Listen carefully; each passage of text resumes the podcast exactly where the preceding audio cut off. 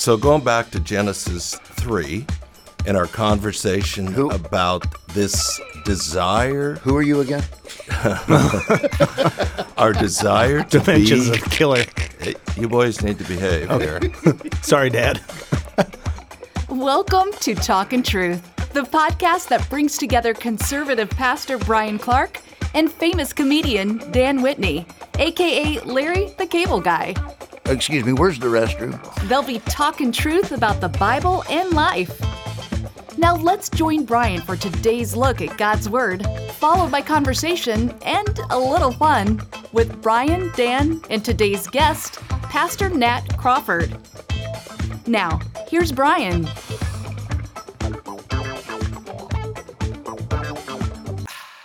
The truth is, we've all blown it. We've all messed up. And in those moments, we all have an idea of how we think God will respond to us. I'm not sure how you think God is going to respond to the mess you've made, but you may be surprised to learn how God responds to Cain in our story today. Again, it's helpful to remember this is how God reveals himself to us. This is not someone just making up something about God to feel better when they've messed up. This is God's self revelation. This is how God reveals himself to us. We've learned what God has always wanted for people made in his image. What God wants for us is more, not less. We've also learned that as people made in the image of God, we have the freedom to choose. We can choose to obey God or disobey Him. We can surrender to God and follow His path, or we can seek to be our own God. We can live our way on our terms. This is the big struggle we all face. Am I going to trust God or be my own God? This then gets us to the end of Genesis 3 with two distinct paths. These two paths are illustrated in Genesis 4 through the story of Cain and Abel. Cain was a farmer and Abel was a shepherd. Both were called by God to present an offering. Abel's offering was accepted, but Cain's offering was rejected. The real issue here was an issue of the heart. The text tells us that God regarded Abel, so he regarded his offering. But God had no regard for Cain, so he did not regard his offering. Abel, because of the desire of his heart to worship God, brought the best that he had from his flock. Cain brought some grain. Abel came to worship, Cain came out of a sense of duty. In other words, Abel came surrendered to God, but Cain was determined to be his own God. Some people want to focus on Cain's offering. In other words, just bring the right offering and God will be happy. This is the heartbeat of religion. Here are many rules and rituals. Just follow the script and get God off your back. For many, religion is just a heartless, mindless duty. But that isn't what God wants. What God wanted was Cain's heart but his second rate offering reflected his desire to be his own God. What's amazing in this story is how God responds to Cain. He doesn't whack him or send him away. Rather, the story gets very personal as God pleads with Cain to rethink his position. God essentially says, Cain, it doesn't have to be this way. Cain is angry because God rejected his half baked offering. But God basically tells Cain that instead of getting angry, he needs to turn his heart toward God, to worship him, and let God bless him. I love that picture of God. God's not some egomaniac demanding allegiance. He knows that Cain is made for relationship with him, and the life his soul longs for can only be found in surrender to God and his path. God wants Cain to experience more, not less. But if Cain believes the lie and insists on being his own God, the road ahead will be painful and disappointing, and God knows it. Think about it this way Patty and I have been married for 40 years. On Valentine's Day, what does she want? Does she want me to swing by the U stop on the way home and pick up a socket wrench for her? Or does she want my heart? Is she wanting me to check the boxes? To do my duty? Or does she want to be the love of my life? Remember, marriage is meant to be the picture of this beautiful love story that God wants to have with us. God's not after stale, lifeless religious activity. He wants our hearts. It's a love story. Sadly, Cain digs in and refuses to listen to God. He kills his brother Abel out of jealousy, and God sends Cain on his way. God lets Cain experience life as his own God, and it's devastating. The text simply says Cain went out from the presence of the Lord. Cain doomed himself to a life of misery. This isn't what God wants. God pled with Cain to change his mind, to rethink his determination to be his own God. But Cain wouldn't listen, and God let him have his way. There are two paths with two very different endings. There is no middle path. It's one or the other, and we all have to choose. So, what's it going to be for you? Let's bring in Dan and Nat. Let's talk about this story. So, guys, in the last episode, we talked quite a bit about people's misperception of God, especially in the Old Testament, which again is why I love this story of Cain and Abel because I love the picture of how God responds to Cain's sin. To me, it's it's it feels like times when I, as a dad, would sit down with one of my girls, and I'm al- almost pleading with them to listen to me hmm. and to think about the decisions they're making in order to travel a better path. And that's this imagery you get of God. He loves Cain. He just wants what's best for Cain, but Cain won't listen. Uh, this is one of those passages that brings up a lot of discussion. It brings up a lot of confusion, I think, because people don't take the time to really read it and to see what actually happens. Uh, you know, when he he says, you know, he brought some of the grain. You talk about that, and it's like I don't know how many times I've read this passage. I've never taught on it, but I've read it. And I have missed that so many times. And you're like, okay, okay, wait a second. It's not the fact he was giving, you know, the, the fruit and vegetables. That was, no, no, no. Not, that's not the real issue. It's the heart. It's the motivation. How often do I operate out of ritual and not out of relationship? I do it out of obligation, but not out of sincerity. Right. I do it with my wife sometimes with my kids, sometimes at the job. And then it's like, holy smokes. I do that a lot with God. It's so easy to fall back into the game of religion instead of just resting in God's grace. And you see that grace, that second chance. Are you sure? It's a beautiful picture, but you have to slow down and be willing to see it. You always see people, though, donate. You'll you'll see a guy, you know, before he died, he donated blah blah blah blah. And it's like I always think about that passage where Jesus, you're getting judged, and God says, "Depart from me, I never knew you." And but wait a minute, I did all these great things. I gave this money to these kids and the charities. But you're right; it's all about the motivation behind what you do. God sees your heart hmm. and he sees what your motivation is. And I think when the thing that uh, I liked about this, Brian, is I've never liked religion. I've loved Jesus. I love his teachings, and I'm a follower of Christ.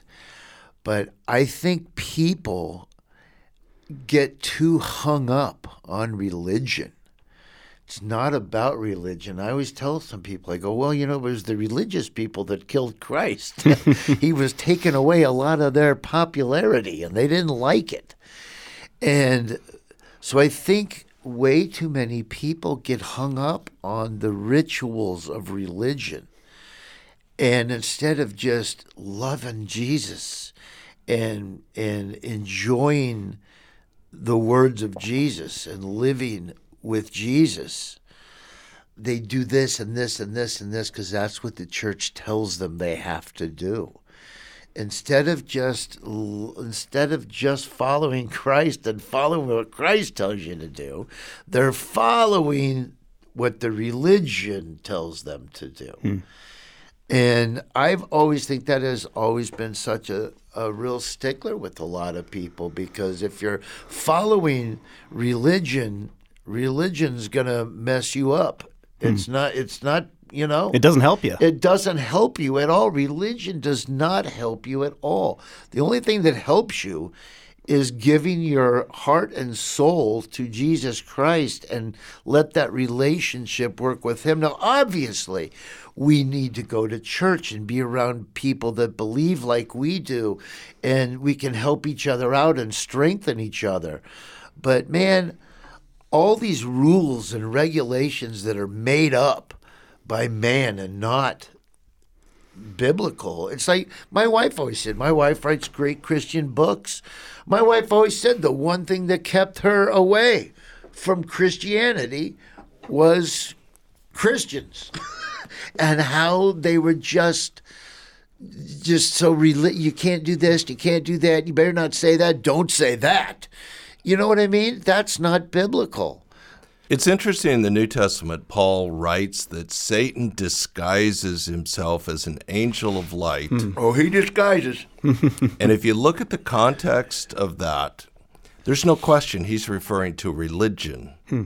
Uh, he's referring to the Judaizers and the and the Jewish religion that was leading people away from Jesus as the Messiah. And I hmm. and I uh, over the years I've seen so much of that is religion is actually the thing that often prevents people from coming to Christ. Absolutely. They've been wounded, they've been disappointed, they've been disillusioned.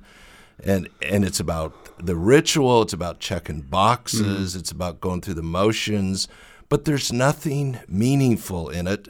So they get disillusioned and walk away and it is great, Dan, that you say that because we want people to understand that's not what we're inviting them into. We're inviting them into a relationship with Christ, which are two completely different things. Yes.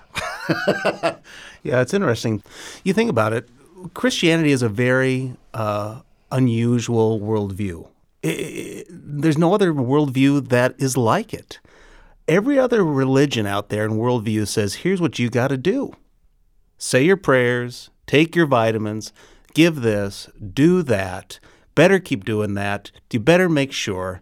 Is it enough? I don't know. Do one more thing. That's not at all what God has asked of us. No. He sent Christ to do it for us, unlike any other thing. And in that, we can rest. We can enjoy our relationship with God, never worrying about are we doing enough, never worrying about is this going to be the one thing that kicks me out of his family. No. We are free it's, in God's grace. You know, I marvel over how I marvel. Listen to these words. Ooh, I marvel. Wow. no, but I do. I, I about how it's not that difficult. You know, it's like you accept Jesus in your heart for what he did for you you know, for who he is. He's your Savior. You accept him in your heart.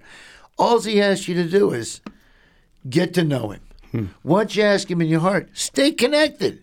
Read Bible scripture. Uh, get up in the morning and, and, and have a time where you talk to God. Have a time at night where you talk to God. Let God, let Jesus work in your life. Hmm. You will see a. You will start to see a change in your in your heart for the for the best. It's it's not really that difficult. I mean, stay connected with Jesus and start to be transformed. You don't have to go and and uh, you know sacrifice a pigeon on a Thursday, or you don't have to, you know, you don't have to do stuff Oh, like good. that. The hardest part, the hardest part about being a Christian is everybody's going to hate you hmm. because you are one. Hmm. Because you, Jesus said, everybody's going to hate you because you follow me. It, it is. It's amazing how that works. Hmm. I mean, I've always, I've always, I've always thought that was crazy. Everybody searches for something to, you know. I think we talked about that. Everybody searches for that one thing that can make them happy, and the one thing they reject, and they don't even want to look at, is the one thing that'll make them happy, and that is Jesus Christ. But uh, that's that's what it's about. It's not about religion. It's about that relationship with Jesus. You know, accept him in your heart, study him, stay close to him, and watch a transformation happen in your life. It, it's unbelievable, and it works. Well, and it all goes back to what we started with. It's all about the motivation. Does God want us to obey?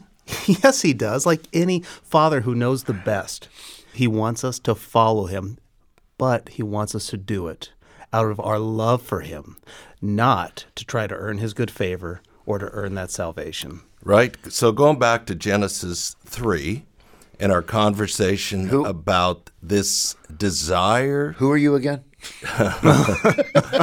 our desire to Dimensions be, of killer. You boys need to behave here. Sorry, Dad. Back to Genesis 3 and our desire to be our own God.